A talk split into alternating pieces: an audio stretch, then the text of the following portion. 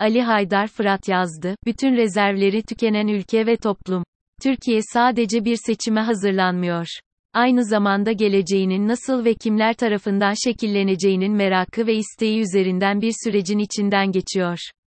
Bugünlerde AK Parti iktidarının ekonomide yeni bir çözüm üretemeyeceği, hali hazırda Merkez Bankası'nda döviz kurlarındaki dalgalanmayı durduracak rezervin kalmadığı herkesin malumudur.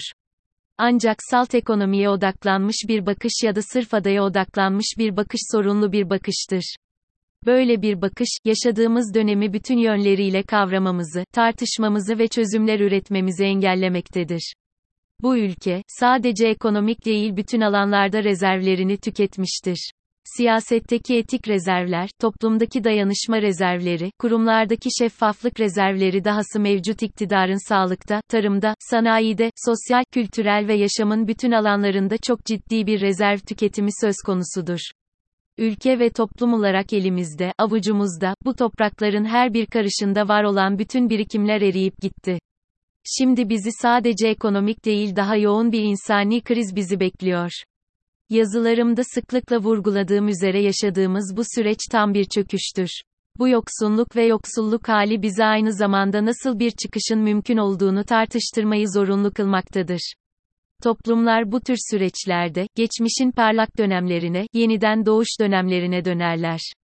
Üniversite mezuniyet törenlerinde 10.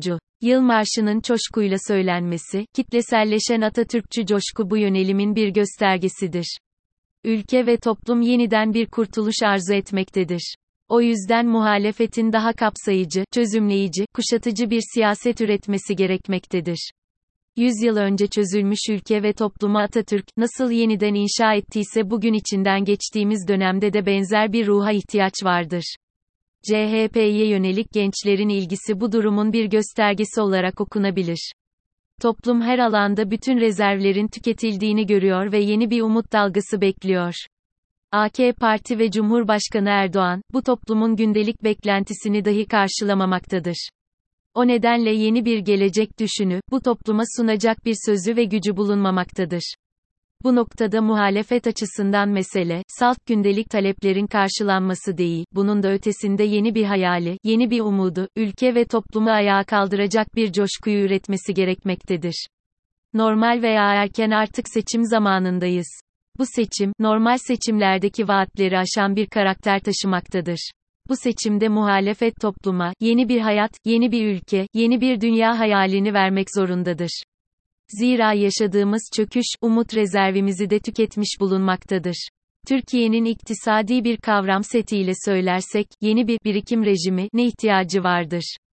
Bu birikim rejimi, geçmişin etnik, mezhepsel, sınıfsal ayrımcılıklar, önyargılar ve kutuplaşmalar ekseninde değil yeni bir dil, yeni bir anlayış, yeni bir gerçekçilikle yaşama geçirilebilir. Olmayan gelirimize endekslenen bir kazanç nasıl mümkün değilse, rezervleri doldurulmamış bir demokratik, özgür bir hayatta mümkün değildir. Olamayan rezervler, olmayan gelirler, olmayan politikalardan çıkış için daha yoğun, daha ısrarlı, daha kapsamlı bir yaklaşım gereklidir.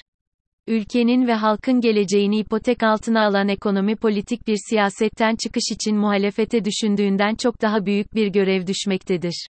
En büyük görev yan yana durmaları, farklılıklarını kimlik, inanç, mezhep tartışmalarını üretmek için değil, tümüyle bunun üstüne giderek ortak bir birlikteliği sağlamaları olacaktır.